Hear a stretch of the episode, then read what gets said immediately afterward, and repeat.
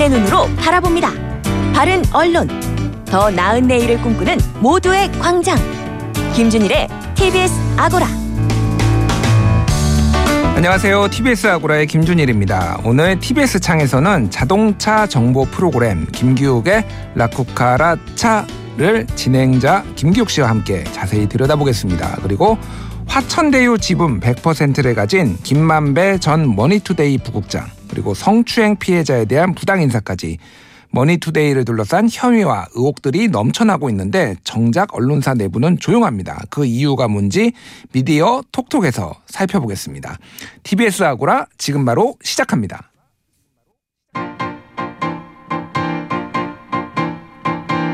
미디어 톡톡.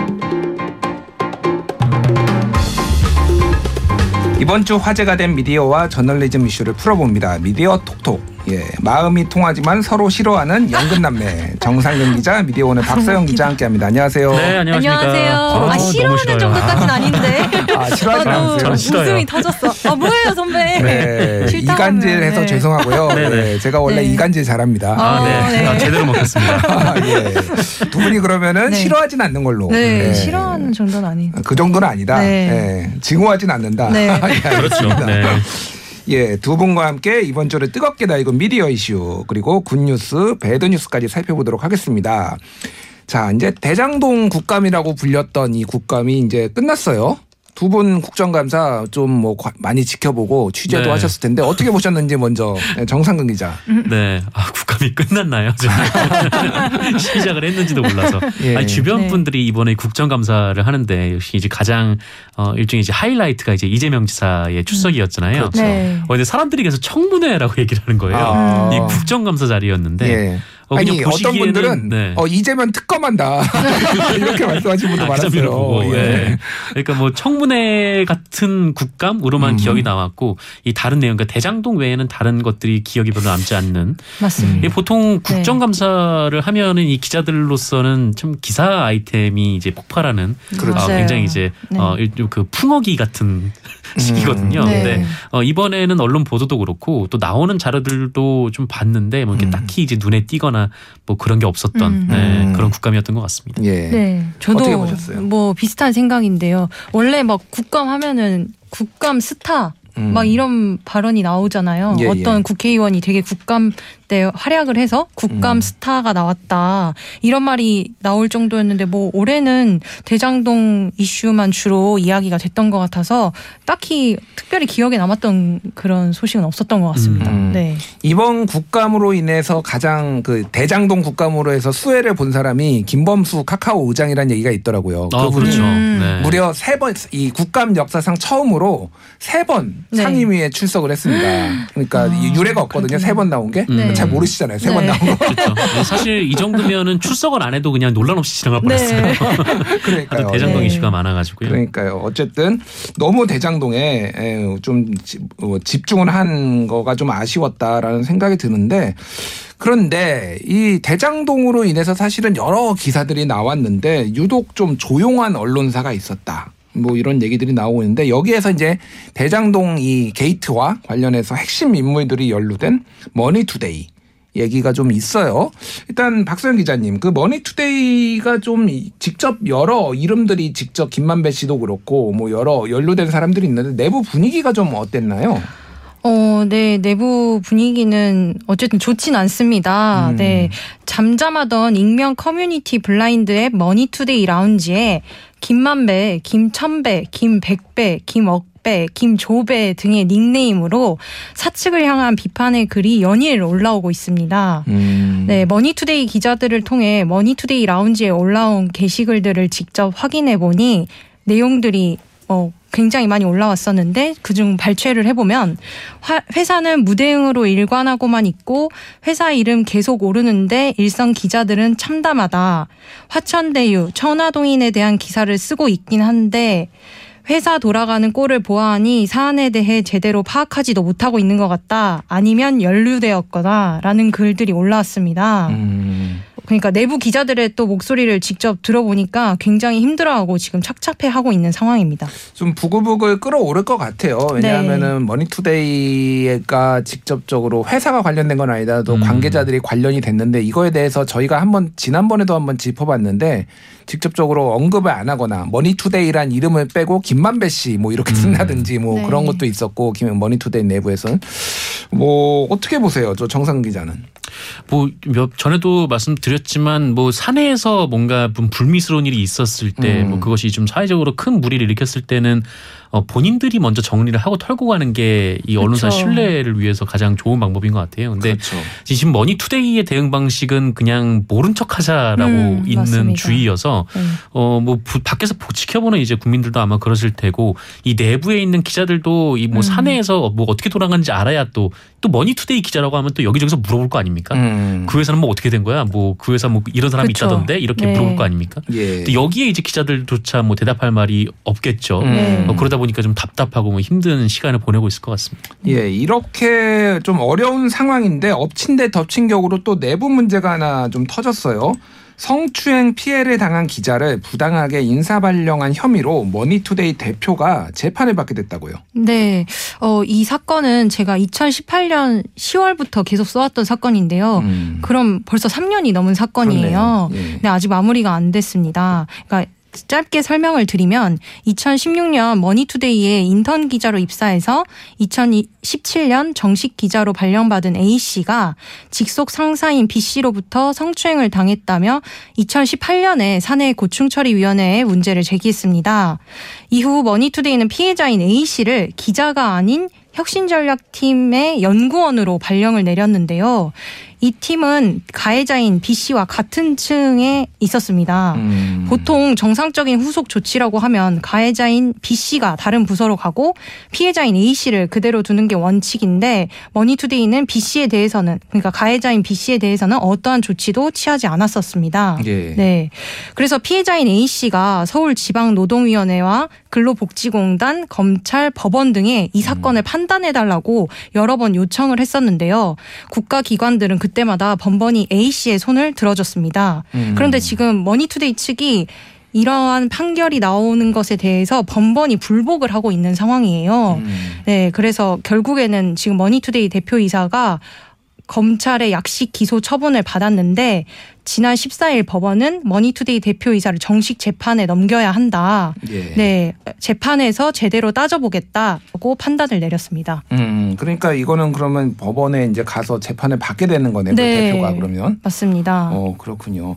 제가 사실 예전에 이제 2000년대 한 중반 정도에 있었던 사건인데 언론계에 음. 있었던 거예요. 폭행 사고가 있었습니다. 선배가 후배를 폭행을 했어요. 음. 그래서 뭐 아주 심각한 건 아닌데 이제 술 먹다가 왜 이렇게 취재를 못 하냐며 때리는 일이 있었어요.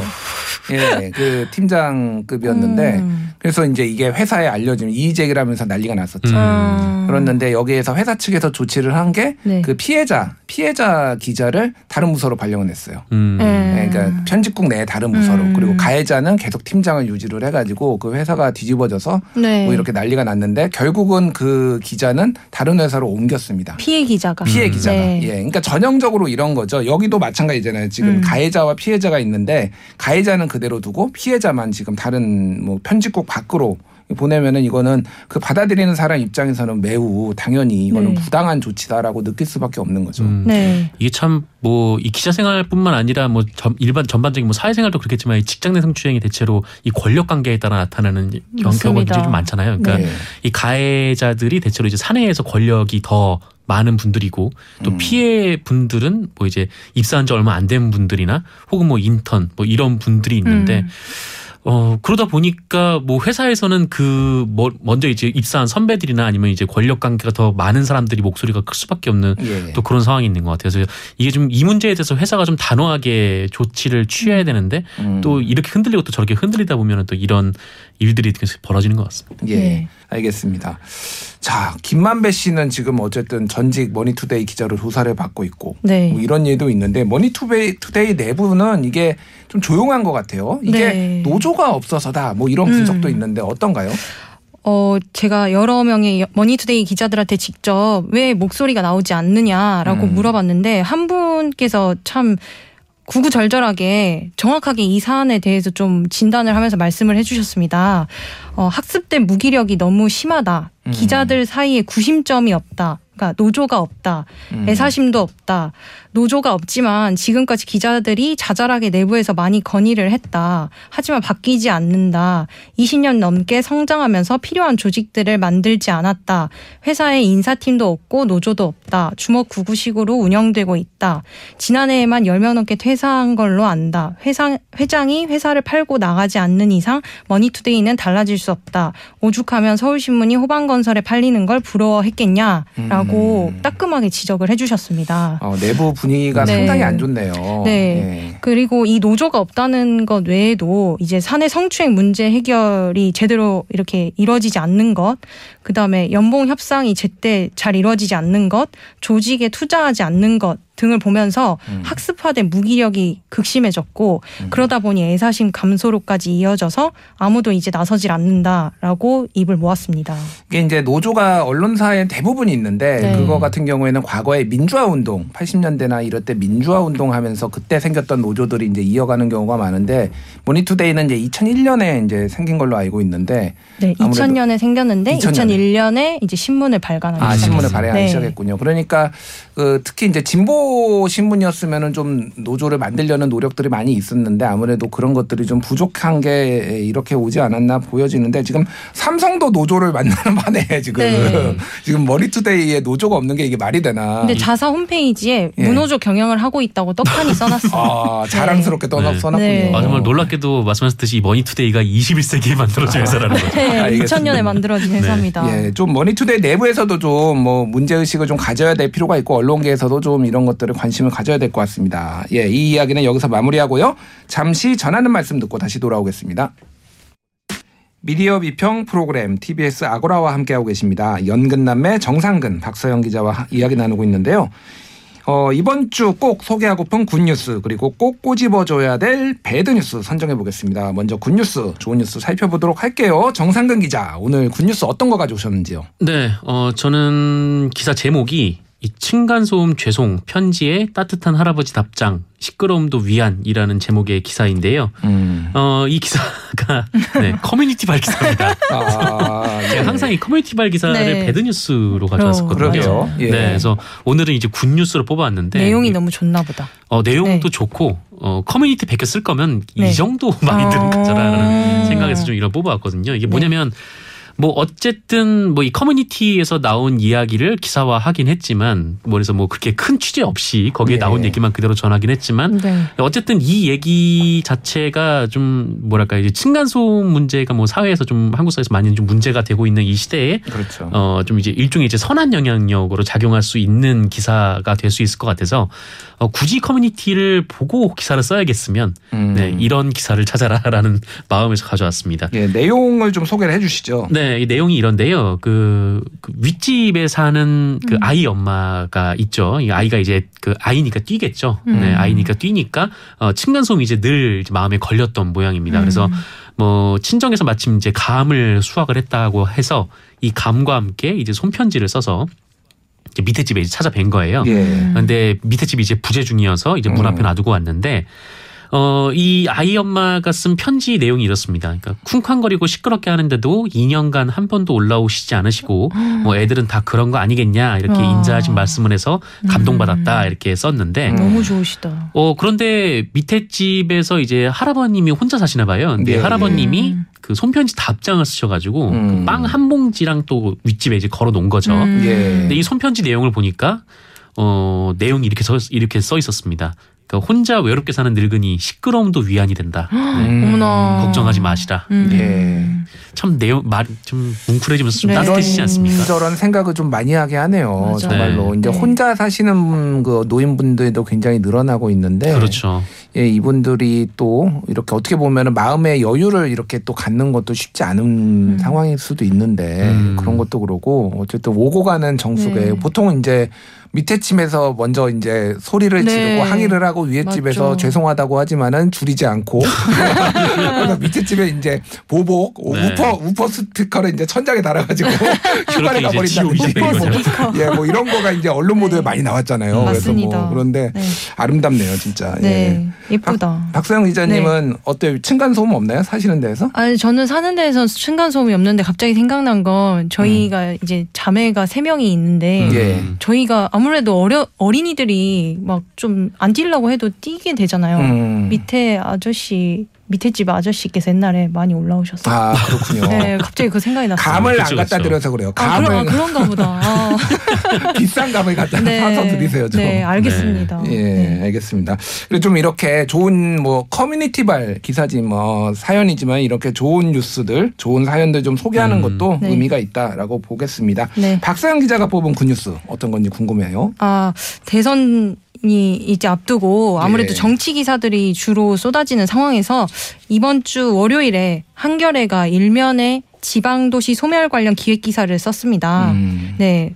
뭐 많이 보진 않았어요 보니까 예. 네 근데 그래도 지방 소멸 이슈가 중요한 이슈라고 매번 말을 하는데 관심을 갖기는 어려운 이슈이거든요 예. 왜냐하면 거- 관심 있는 사람들이 많이 없고 그렇다 보니까요 근데 이제 한겨레 보도를 보면 지방 소멸이 현실화한 것으로 평가되는 소멸 고위험 지역이 한 해에만 50%가량 증가한 것으로 어. 나타났다고 보도가 됐습니다. 예. 어, 소멸 위험 지역이 그 소멸 고위험 지역보다는 약간 더 괜찮은 지역인데요. 음. 상황이 괜찮은 지역인데요. 소멸 고위험 지역은 지난해 23, 23곳에서 올해 36곳으로 크게 늘어났는데 소멸 위험 시군구는 지난해 105곳에서 올해 106곳으로 별 변화가 크게 없었습니다. 음. 그러니까 한마디로 말해서 소멸 고위험 지역이 계속해서 이렇게 크게 증가하고 있다고 보시면 되겠습니다. 그러니까 인구가 별로 네. 없는 지역에서도 특정 지역은 인구가 급격하게 네. 빠지고 있다. 이렇게 음. 이해를 하면 되는 거죠. 네, 그러니까. 맞습니다. 예. 이제 인구가 급격하게 줄다 보니까 그 지역에 최소한의 사회 기반 시스템이 붕괴가 되고 있어요. 음. 근데 이제 아무래도 인구가 없는 지역에는 거의 노인분들이 많이 사실 텐데 예. 이제 거기에 사회 기반 시설이 많이 없어지면 노인분들이 결국에는 이제 더 살기가 힘들어진다 음. 이런 의미가 될 것 같습니다. 예, 그래서 이거 제목이 네. 어, 휴지 살 가게 하나 없다. 네. 소멸 음. 닥친 마을 1067곳 맞아요. 이렇게 이제 제목이 있어서 한번 찾아보시라고 네. 어, 소개를 해드리는 건데 어, 이건 정말 심각한 문제예요. 네. 한국 사회는 정말 심각한 문제고 이게 왜냐하면 수도권이 거의 인구를 빨아들이고 있는데 그렇죠. 어. 그러니까 수도권에서는 지금 이 집값 폭등 어, 이유가 뭐 전체적으로 전국이 다 뛰었지만 특히 서울 경기가 많이 뛰는 것도 이런 인구가 다 여기로 오는 문제. 그럼 지역은 인구가 지금 줄어드는데 지금 뭐 신생아들이 거의 나오지가 않죠, 않고 있잖아요. 특정 지역 같은 경우에는. 그러면은 이게 진짜 앞으로 10년, 20년 뒤에 대한민국이 어떻게 될지 수도권에만 모든 절반이 지금 넘는데 뭐 70, 80%가 수도권에 사는 나라가 되, 지 않을까 되게 음. 걱정이 돼요. 이게 참 수도권에서도 좀 뭐라고 할까요? 약간 좀 낙후되거나 좀 네. 오래전에 이제 조성된 그런 맞아요. 주거지 같은 경우에는 인구가 음. 점점 빠지고 음. 그래서 도심임에도 불구하고 음. 학교가 없어질 위기에 있는 아, 곳들이 그래요? 꽤나 좀 있거든요. 예. 어, 몰랐네. 어, 그런데 반면에 이제 좀 이제 새로 조성된 도시에는 음. 또 인구가 굉장히 많아서 그쪽에는 네. 또 학교에 좀 학교가 너무 작아서 또 문제가 되고 있고 예. 어 이렇게 좀 그러니까 우리나라 인구 전체적으로 좀 줄다 보니까 음. 어 오히려 그 인구들이 하- 어느 한 곳에 이제 몰려서 사는 음. 그러면서 또 그쪽에 이제 집값이 폭등하고 아. 어, 그런데 이 여기에 또 감당할 수 없는 사람들이 점점 음. 이제 그런 좀 기반 시설이 없는 쪽으로 이제 빠져나갈 수밖에 없는 좀 그런 음. 그 양극화 문제, 그러니까 주거의 음. 양극화 문제도 점점 심각해지고 있는 거예요. 네. 그러니까 이게 뭐 말하려고 하면 한 두 시간 정도 얘기할 수가 있는데 네. 저희가 저 지금 더 말하고 싶은 거 아, 있었는데. 예. 다음으로 또 넘어가야 됩니다. 문제는 이제 대선 후보들이 이거에 대한 답을 내놔야 돼요. 네. 문제는 근데 지금 뭐 개가 개가 사과를 했네 안 했네 지금 그런 얘기들만 하고 있어서 정말 음. 한심하다라고 네. 좀 생각이 듭니다. 이번엔 나쁜 뉴스를 선정해 보겠는데요. 어, 두 분이 같은 기사를 골라왔어요. 아, 아니, 왜, 저번에도 왜 그러세요, 그랬었는데. 네. 진짜. 역시 이번에도 예. 똑같은 기사를 네. 들고. 아웅다웅 다투지만은 역시 이신점심 네. 네, 두 분인데 네. 아, 다투다 아, 보니까 이런 거 제대로 한번 싸워봐야겠네.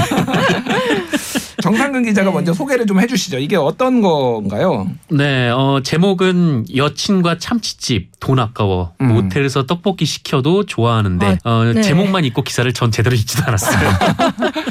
네, 제대로 읽지도 않았는데 네. 어, 커뮤니티에 올라온 글이고요. 예, 어, 그러니까 이 얘기를 어, 기사는 굉장히 긴데 예. 어, 요약하자면 여자친구랑 참치 먹으러 갔는데 여자친구가 잘 안 먹어서 아까웠다. 뭐 네. 그런 얘기였는데 음. 어 아무 의미 없는 기사이기도 하고 그러니까. 또 의미가 없는 거를 넘어서 음. 어 이거 좀 성대결을 오히려 또 그쵸. 부추기는 또 기사. 아닌가라는 좀 생각이 들어서 이거 뽑아왔습니다. 참치 무한 리필집을 갔는데 인당 4만 3천 원이니까 한마디로 뭐 이거 뭐 저- 좋은 표현은 아닌데 비속어지만 뽕 뽑아야 된다. 많이 먹어라라고 했는데 네. 여자친구가 별로 못 먹는 걸 보고 어우 돈 아까워. 이러려면은 떡볶이나 먹일 걸뭐 네. 이렇게 했다라는 거 아니잖아요. 뭐 그렇죠. 어, 참 박수영 기자님 네. 어, 어떻게 보셨어요 이 기사? 아니 그러니까 저는 이 기사 그냥 싫었어요 엄청. 음. 그러니까 커뮤니티 글을 왜 굳이 이렇게 그냥 커뮤니티에서 보고 즐기면 되는데 왜 뉴스 그 포털 안에 가져와서 이거를 굳이 이렇게 노출을 시켰는지 그냥 트래픽 용으로 썼다고밖에 느껴지지 않았어요. 예. 그래서 별로 내용에 대해서 설명을 하고 싶지도 않은, 않아요. 네. 네. 뭐 사실 뭐 본인 입장에서는 뭐 힘들게 돈 벌어서 이제 참치 사줬는데 이거 음. 안 먹어서 아우 정말 속상하다 이렇게 생각할 수도 음. 있죠. 그래서 네. 뭐 커뮤니티에 뭐 글을 왜 올리는지 솔직히 잘 모르겠지만 음. 어쨌거나 뭐 그 개인의 자유니까 뭐 그렇게 올릴 수도 있다라고 생각은 듭니다. 근데 이거를 뉴스로 가져오는 거. 이 사회 공론장으로 네. 끌어들일 이유가 뭐가 있냐 싶은 거예요. 네. 그러니까요. 네. 또 댓글들이 제가 댓글을 안 봤는데 눈에 띄게 또 뭐 여자들은 데이트 비용도 안 내고 무임승차하네 뭐 음. 뭐 이러면서 또 젠더 갈등이 또 유발되는 그런 댓글들이 달렸을 거예요 또 분명히.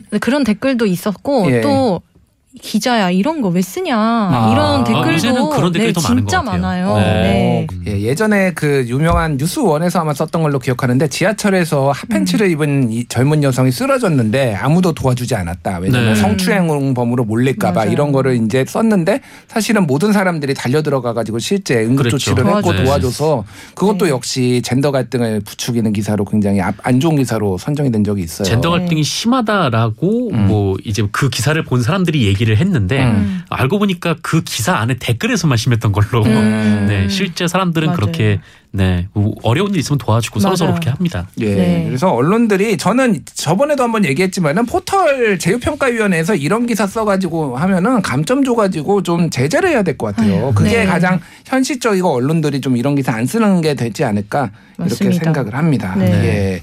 알겠습니다. 미디어 톡톡 정상근 기자 그리고 박서영 기자와 함께했습니다. 감사합니다. 고맙습니다. 감사합니다.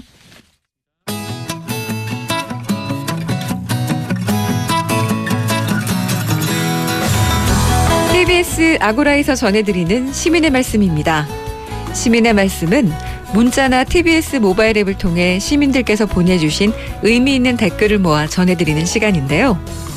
오늘 소개해드릴 프로그램은 포크 음악에 대한 애정을 아낌없이 담아내는 포크 음악 전문 프로그램. 한국을 대표하는 기타리스트 함춘호 씨가 진행하는 함춘호의 포크송입니다.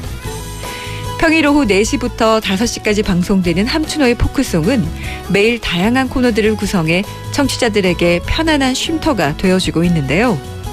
유쾌한 라이브 초대석 함춘호의 수다, 포크 음악의 역사와 뒷이야기를 들어보는 포크멘터리 등 5060 세대에게는 추억의 음악으로 2030 세대에게는 포크 음악이 가진 진짜 매력을 선보이려 노력하고 있습니다. 최근 방송 1주년을 맞은 함춘호의 포크송 반가운 축하 손님들이 방문했었죠.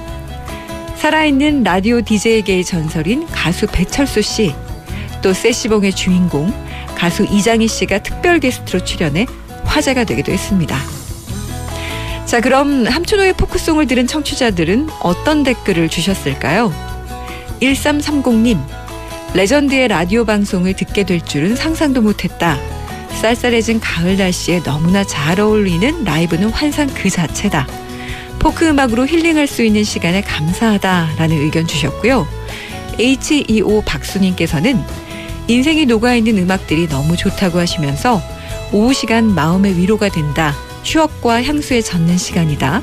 한국 대중음악계에서 또 하나의 길을 만들어가고 있는 함춘호님을 늘 응원한다. 이런 의견을 주셨습니다. 진행자인 기타리스트 함춘호 씨의 라이브 연주를 듣고 의견을 주신 분도 계셨는데요. 9005님. 언어가 채울 수 없는 감정들을 고스란히 기타가 말해주는 것 같다. 사랑할 수밖에 없는 방송이고 매일이 기대된다라는 의견 주셨습니다. 또 1주년을 맞은 함춘호의 포크송 축하한다는 말씀과 함께 10년, 30년 쭉 장수하는 프로그램이 되길 기원한다라는 의견도 많이들 보내주셨는데요. 하지만 그 밖에도 다른 다양한 의견도 있었습니다. 6309님은 오후 4시면 교통 상황이 복잡한 시간대인 만큼 교통정보를 더 많이 방송해달라는 의견. 찬찬님은 포크 음악 매니아층을 위한 방송인 것 같은데 차라리 시간대를 밤 시간으로 옮기면 더 여유롭게 방송할 수 있을 것 같다는 의견을 주셨습니다. 애정을 담아 보내주신 시민들의 말씀 하나하나 잘 새겨 듣고 더 좋은 프로그램으로 거듭나는 함춘호의 포크송이 되길 기대하겠습니다. 네, 앞으로도 시민의 말씀은 각 프로그램마다 시민들께서 보내주시는 소중한 의견들 꼼꼼하게 모아서 전해드리겠습니다. 많은 청취와 다양한 의견 보내주시기 바랍니다. 지금까지 시민의 말씀이었습니다.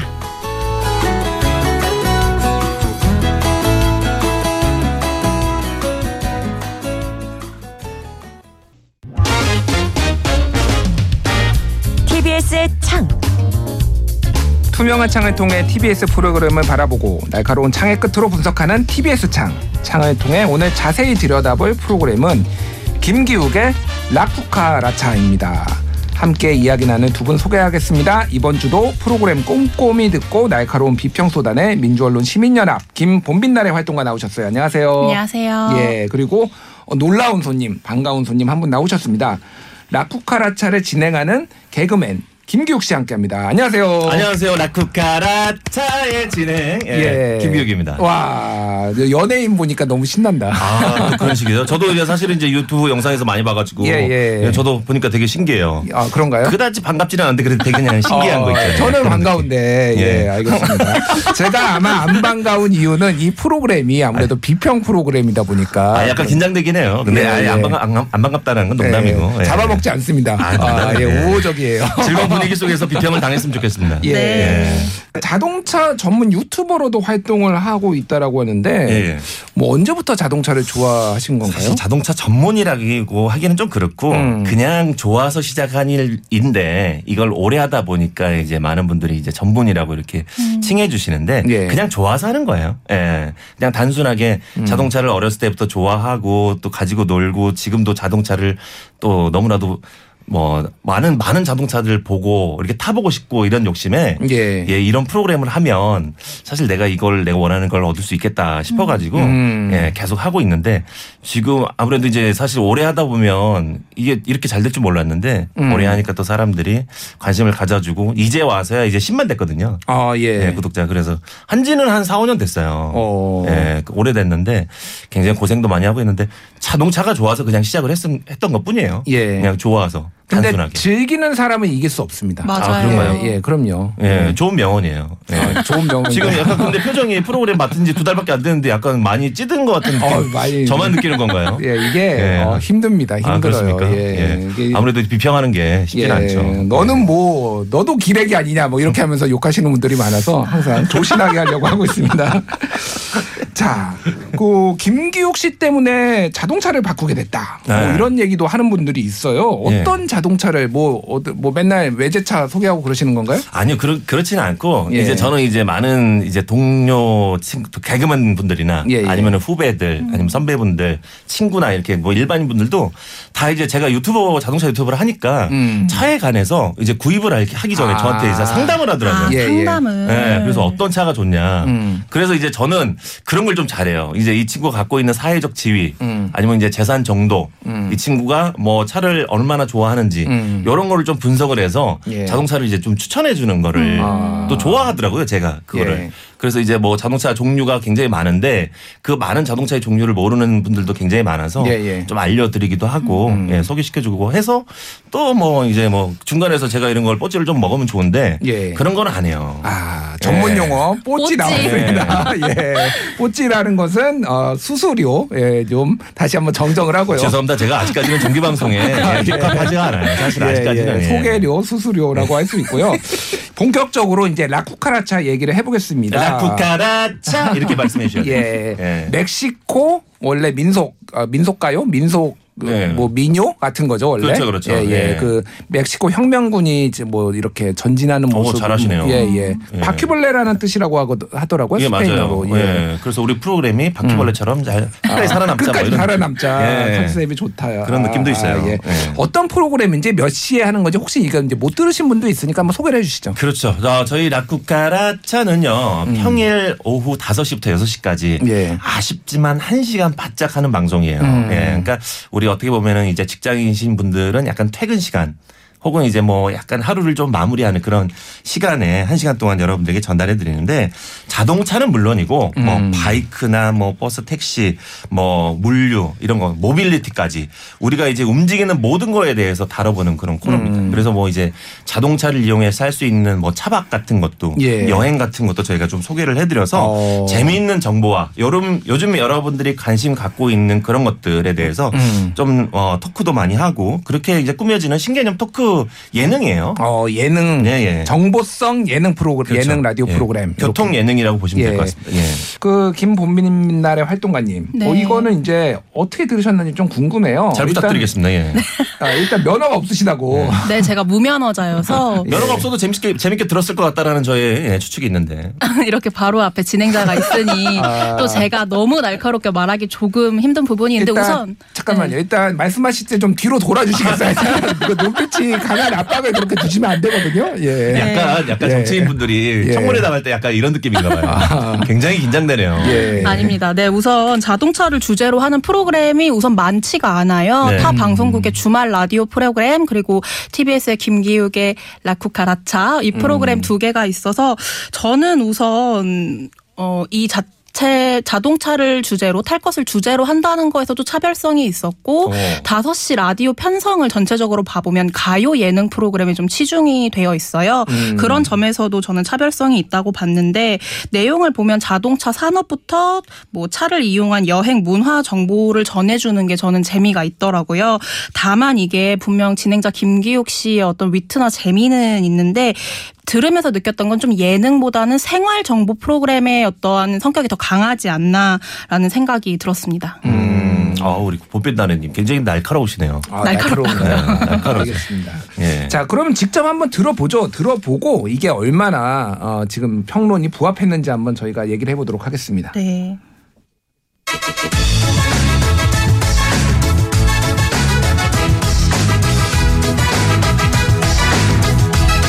신개념 교통 예능 방송 김기욱의 라쿠카라차. 예예 예 오늘 사건 들으셨죠? 안 떴죠. 예 요런 경우 굉장히 많아요 사실 그죠? 우리도 있을 수 있는 사고예요. 그렇죠. 예 그래서 우리가 알아야 됩니다. 예. 어 우리 이제 이재만 다라님께서는 과실 비율 어떻게 생각하십니까? 아, 제가 이제 가실비를 제, 제, 제 생각을 얘기 말씀드리겠습니다. 예 예. 갑자기 앞차가 기- 저기 서지 않아야 되는데 전멸등 켜고 쓴다고 어, 좀 전멸등 키면서 섰어요. 네 부득이 할 수도 있잖아요. 그렇죠. 예, 뭐 차, 차가 왜 섰는지는 모르지만. 예 예, 그래서 이제 두 번째 차는 그걸 보고 섰죠. 그렇죠. 네. 세 번째 차가 와서 밀었죠. 예. 그래서 저는 저세 번째 차가 100%라고 생각합니다. 아, 세 번째 차가 예, 100%다. 밀, 밀, 밀었으니까. 예. 아, 라쿠카라차의 청취자분들이 좋아하실 만한 곳 있습니다. 오늘 인제 스피디움이라고 있습니다. 그럴 줄 알았어요. 예. 네. 꼭 가야 돼요. 예. 자, 차 좋아하시는 분들이죠. 무조건 가야지. 국내외 자동차 경주가 열리는 경기장입니다, 이곳이. 그렇지. 근데 자동차 마니아라면 한 번쯤 꼭 찾아봐야 되는 게 그렇지. 경기가 열리지 않는 날에는요. 네. 일반인도 서킷 주행이 가능합니다. 어, 그래요? 예, 자신의 차로. 오. 야, 이 점이 중요한 거죠. 오. 예.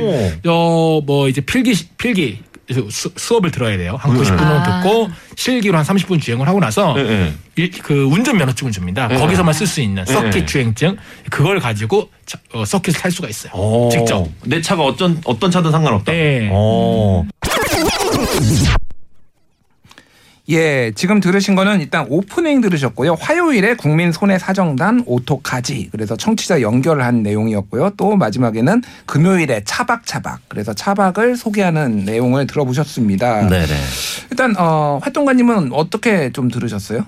제가 이 방송을 준비하면서 작가님이 어, 김기욱의 라쿠카라차 방송 비평을 하자고 했을 때 제가 음. 걱정을 했어요. 어. 왜냐하면 앞서 이야기했다시피 제가 무면허자이고 음. 자동차에 대해서 전혀 모르다 보니 아 정말 이거 면구스러울 정도로 비평 준비를 못하는 게 아닐까라고 처음에 생각을 했었는데 음. 막상 들어보니까 이게 바퀴 달린 모든 것에 대해서 이야기를 나눠보겠다라는 취지에서 뭐 자동차뿐만이 아니라 대중교통도 얘기를 하시고 그렇죠. 뭐 우주 산업도 얘기를 맞아요. 하고 예. 드론까지 되게 가- 다양한 이야기를 나누더라고요. 그러다 보니까 좀 탈 것 자체로 넓혀서 이야기를 한다면 저와 같은 뚜벅이인 청취자분도 듣기에는 어, 굉장히 재밌고 다양한 이야기를 들어볼 수 있겠다라는 생각이 들었어요. 다만 이제 이 프로그램이 어 이제 홍보를 하는 상황에서는 자동차 예능이라는 타이틀이 나가다 보니까 조금의 진입 장벽은 있을 수 있다라고 생각이 들었는데요. 제가 이번 주에 그 누리호 발사를 앞두고서 꾸준하게 이제 우주산업 얘기를 좀 많이 하셨더라고요. 네네, 그리고 맞아요. 네. 지난주 목요일에 이제 어 지난 목요일에 누리호 발사를 하다 보니까 이날에 맞춰서는 과학 커뮤니케이터 원종호 작가님을 함께 초청해가지고 이야기를 나눴어요. 음. 맞습니다. 누리호 발사가 가져올 뭐 미래 변화라든지 성과 등을 다채롭게 풀어냈는데 이런 점은 굉장히 흥미롭게 들어볼 만했다고 생각합니다. 어 맞아요. 예. 사실 저도 이제 우주 산업이나 이런 것들에 대해서는 음. 전문적으로 아는 게 별로 없어서 음. 예. 사실 우주 산업 하면 굉장히 좀 따분할 지루하고 따분할 수도 있다라고 먼 생각을 미래 했거든요. 얘기 같기도 하고요. 아직 뭐 피부로 와닿는 얘기가 아니어서 근데 이제 저도 이제 전문가님 모시고 얘기하다 보니까 어 가까이 있는 현실이고 음. 우주 산업이 어 얘기를 나누면 나눌수록 재밌는 부분이 굉장히 많아서 예. 제가 신나서 오히려 방송을 하게 되는 그런 음. 네, 주제더라고요. 네. 우주 산업이란 게. 그래서 저는 지금 우주 산업에 대한 관심이 굉장히 많이 높아졌습니다. 음. 개인적으로. 그 청취자들 좀 반응 뭐 이런 거 재밌는 거 있으면 소개 좀 해주시죠. 아, 청취자 반응이 아무래도 이제 우리 라쿠카라차를 좀 이제 처음부터 들으신 분들은 음. 아, 김기욱의 라쿠카라차라고 얘기하지 않고 예. 자, 안녕하세요. 저 라쿠카라차의 단원인 김기욱 단원입니다. 이렇게 소개를 해요. 예. 예, 그래서 라쿠카라차 이음에 맞춰서 아. 예, 김기욱 단원 이렇게 단원이요, 예, 단원. 그러니까 그, 그 저희는 이제 단원이라고 표현을 하거든요. 그래서 아, 예. 예. 뭐 아람단 할때 뭐. 국민 그- 손해 사정단 해가지고 아. 예, 국민 손해 사정 단원이라고 예, 이렇게 예, 표현을 예. 하거든요. 그래서 음. 그 전화 연결할 때는 안녕하세요 누구 누구 어디에 사는 김기욱 단원 이렇게 얘기를 해요. 음. 제가 이제 그 뭐 약간 그 교통 정보 이제 우리 리포터 여러분들에게 그 교통 상황 전달할 때도 예 강설아 리포터 이렇게 전- 전달을 하거든요. 예. 하이톤으로 고 예, 해야 예, 되는 예, 거군요. 약간 좀 아. 신나고 재밌게 하기 예. 위해서. 예. 그 코너들이 여러 개가 있는데 뭐 한 주간 자동차 이슈 그리고 교통사고 과실 비율 정해주는 국민 손해 사전당, 네. 사전단, 사정단, 네, 사정단. 어, 예, 오토카지 그리고 뭐 신차 시승기 뭐 기타 등등 차박 뭐 이런 게 있는데 저는 이 국민 손해 사정단에 보면서 야 이거 어디서 베낀 거 아니야? 네. 한 땡땡 TV 여기서 베낀 거 아니야? 약간 이런 느낌이 살짝 들었어요. 그래서 이제 사실 이제 문철이 형이 그런 걸 하고 있는데. 예, 예. 아, 저는 익명으로 해, 처리를 하려고 그랬는데 바로 예, 예. 실명이 나와버리네요. 아, 예. 그럴 수밖에 없죠. 예. 다들 예. 아시는 거니까. 자동차, 자동차 유튜버 하시는 분들 중에서 가장 영향력이 세신 분 중에 한 명이에요. 네. 근데 이제 저희는 이제 그거를, 어, 이제 그분께서 그냥 과실 비율을 책정을 해가지고 이제 해석을 해주는 편이시잖아요. 예, 예. 근데 이제 저희는 우리끼리 한번 얘기를 나눠보고 그런 이 사건에 대해서 비슷한 사건도 있었다.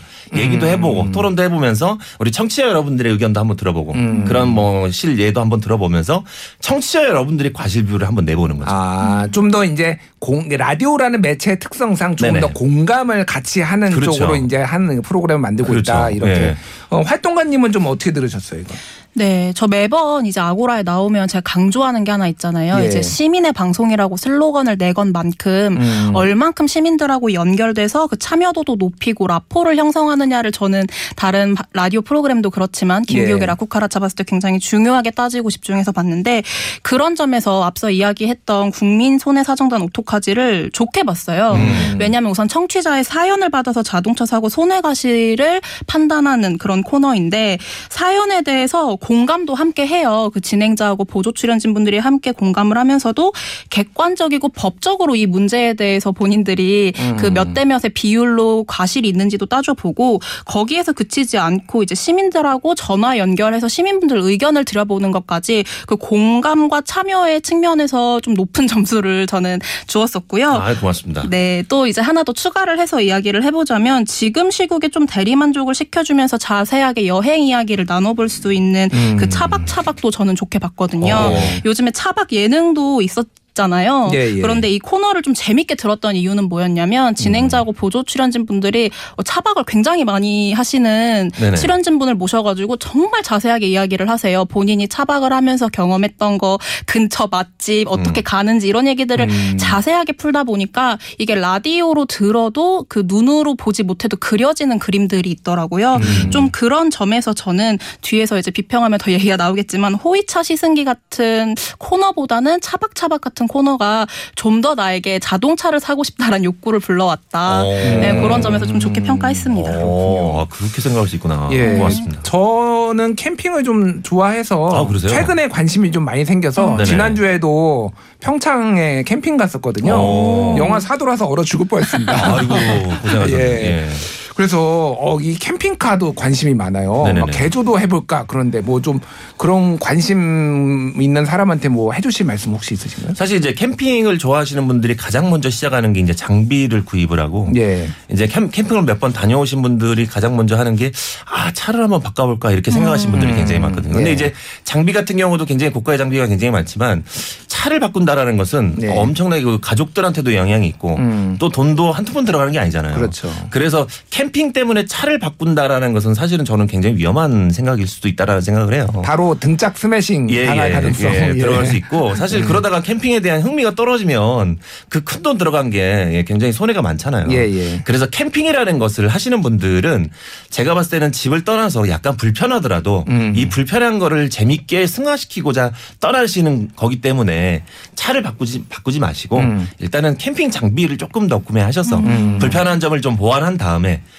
그래도 나는 차가 좀 큰 게 필요할 것 같다. 그러면 그때 좀 신중하게 생각을 하셨으면 좋겠다라는 생각을 합니다. 예. 음. 요즘 뭐 그 캠핑카 공유도 있고 뭐 대여도 그렇죠. 있고 그러더라고요. 맞아요, 한번 맞아요. 먼저 경험해 보고. 뭐 하는 것도 괜찮을 것 같습니다. 음. 예, 라쿠카라 차가 이렇게 들으면 거의 완벽한 프로그램 같아요. 고맙습니다. 예. 여기서 끝나는 게 좋지 않을까. 고맙습니다. 라쿠카라차 여기까지. 아, 예. 하고 싶지만은 저희가 예. 또 네. 더다 짚어봐야 될 부분이 있기 때문에 자, 부족한 점. 일단 활동가님이 들으시기에는 어떤 게 좀 아쉬웠다. 네, 우선 첫 번째로 앞서 이야기가 살짝 나왔던 그 국민사내 소정단 오토카지 들을 때 저는 곧바로 떠오르는 건 아무래도 그 자동차 관련한 전문 유튜버 그 교통 과실 문제를 한문철 TV. 아, 예, 네, 이미 네. 이름이 나왔어요, 이미. 굳이 말하자면 예, 예. 네, 한문철 TV가 바로 떠오를 수밖에 없고 또 관련해서 유명한 방송 프로그램들도 있잖아요. 예. 그런 거를 보면은 블랙박스 영상 같은 걸로 음. 좀더 당시 상황을 생생하게 전달을 해주기도 하고 그러다 보니까 조금 더 자 극적이기도 해서 많은 사람들의 관심이 몰릴 수밖에 없어요. 그런데 반면 라디오 프로그램 같은 경우에는 보여주는 거에서는 아무래도 떨어질 수밖에 없다 보니 음. 얼마나 사연을 잘 전달해주거나 혹은 과실 비율 등의 사례를 더 풍부하게 이야기를 전해줄 수 있을 것이냐에 따라서 음. 이 코너에 더 관심을 많이 가질 수도 있다. 근데 이런 부분을 조금 더 보완해보면 어떨까라는 어. 생각이 들었고요. 네. 두 번째로 이게 자동차뿐만 아니라 탈 것 전체를 다룬다는 측면에서 제가 좋다고 말씀을 드렸잖아요. 네네. 이게 더 많은 청취자를 끌어올 수 있을 거라고 생각해서 좋은 방향이라고 생각을 하는데 그런 점에서 좀 우주 산업이나 대중교통까지 다룬다라는 이 어떠한 프로그램 홍보 자체를 바꿔보는 게 어떨까라는 생각이 들었어요. 오. 자동차 예능이라고 하기보다는 좀 뭐랄까요 교통 방송의 꼭지점 뭐 이런 음. 식으로 좀 많은 시민들이 관심 갖고 방송을 들을 수 있게끔 좀 변화점을 찾아보면 좋겠다라는 생각도 들었고 네. 이게 시민과의 소통에서 제가 앞서서 국민사정단 오토카지가 좋다고 말씀을 드렸던 거에서 좋았던 것 중에 하나가 굉장히 웃음꽃이 많이 피더라고요. 이게 되게 어렵고 힘들고 아 누가 잘못했어요라고 이야기를 하기보다는 좀 웃으면서 함께 이야기를 풀어가는 게 좋았다라는 생각이 들었는데 네네. 그런 점에서 교통 탈거 사고 연결된 시민분들 있잖아요. 직업군 자체도 뭐 버스 기사님이나 택시 기사님들 같은 분들 함께 모셔서 이야기하는 코너도 같이 있으면 좋지 않을까. 음. 자동차고 같은 수단도 굉장히 중요한 아이템이지만 결국 그 탈 것을 이용하는 시민과 연결할 수 있는 내용들이 더 들어가면 좋겠다라고 생각을 했습니다. 했습니다. 예. 아, 어, 고맙습니다. 진짜 어. 꼼꼼하게 예. 보셨네요. 어떻게 어떻게. 들으셨어요? 어 너무 좋은 말씀해 주셔가지고 예. 사실 이제 뭐 비평을 다 한다기보다는 음. 어, 앞으로 이거 고쳐야 될 점들이나 보완할 점들을 좀 말씀해 주셔서 예. 아이디어에 큰 도움이 됐습니다. 아, 그런가요? 예. 앞으로 예. 이렇게 어 이렇게 우리가 좀 바꿔도 되겠다라는 생각이 음. 들게끔 좋은 아이디어, 아이디어 천재시네요. 예. 도움이 많이 되면 다행이고요. 개그맨을 하셨으면 아이디어 예, 과였었을 거예요. 예. 어, 오늘 방송을 보니까 일단 경 두 분을 격리하고 다시 한번 찍어야 될 거예요. 이게 본심이 나오기가 굉장히 힘든 상황이다 지금. 예, 마음속에는 굉장히 비판에 많이 불만이 많을 수도 있어요 지금. 아 그래요? 예. 근데, 아직 안 드러내신 거예요? 앞에 계시니까. 아닙니다, 아닙니다. 저 없을 때 또 하시는 건 아니죠? 아닙니다. 그러면 안 예, 돼요. 예. 예. 알겠습니다.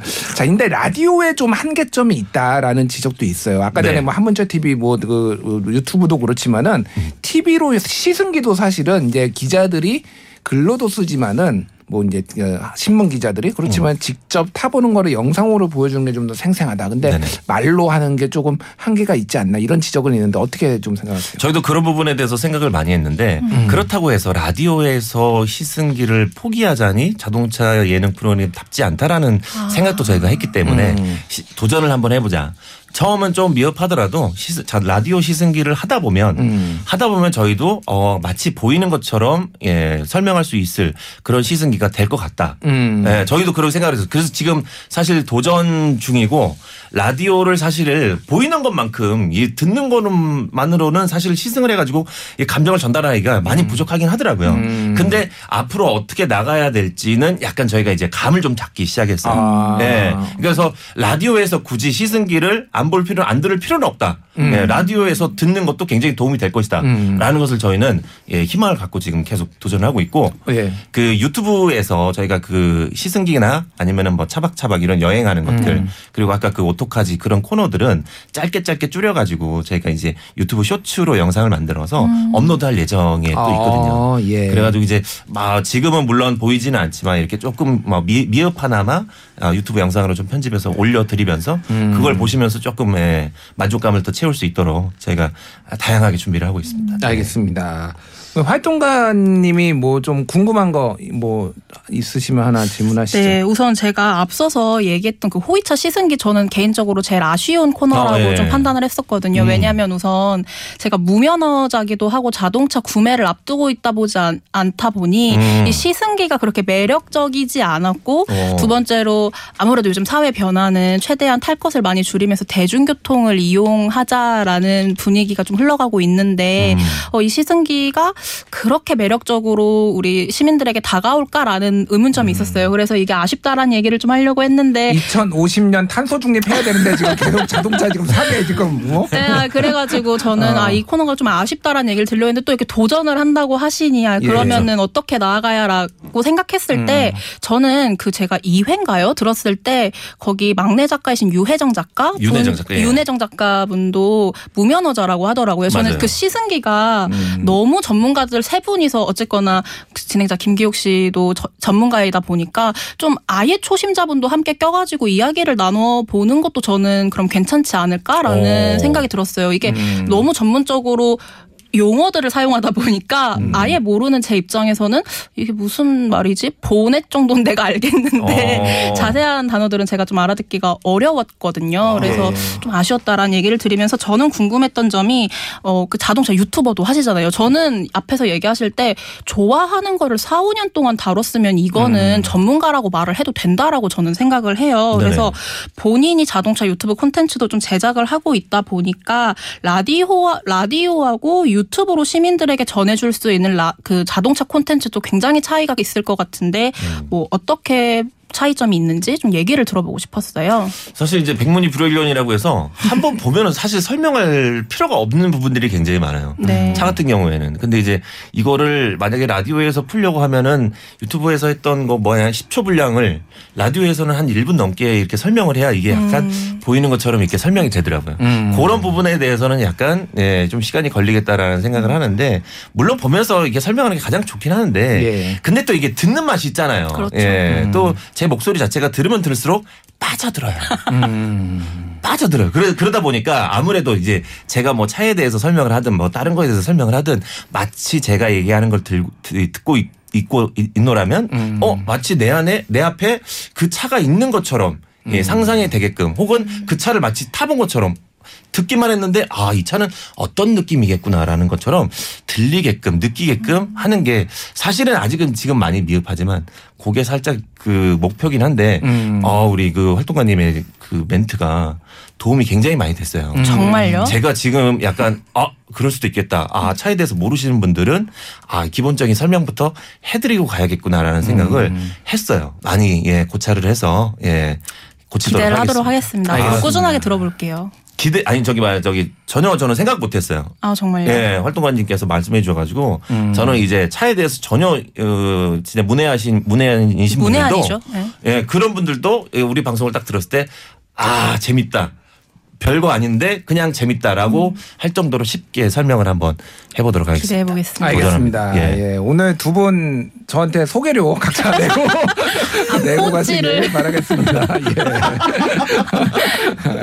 자, 오늘 TBS 창에서는 김기욱의 라쿠카라차 살펴봤습니다. 지금까지 민주언론 시민연합의 김본빛날의 활동가 그리고 개그맨 진행자 김기욱 씨였습니다. 감사합니다. 감사합니다. 라쿠카라차 라쿠카라차. 김기욱이었습니다. 감사합니다. 고맙습니다. 감사합니다.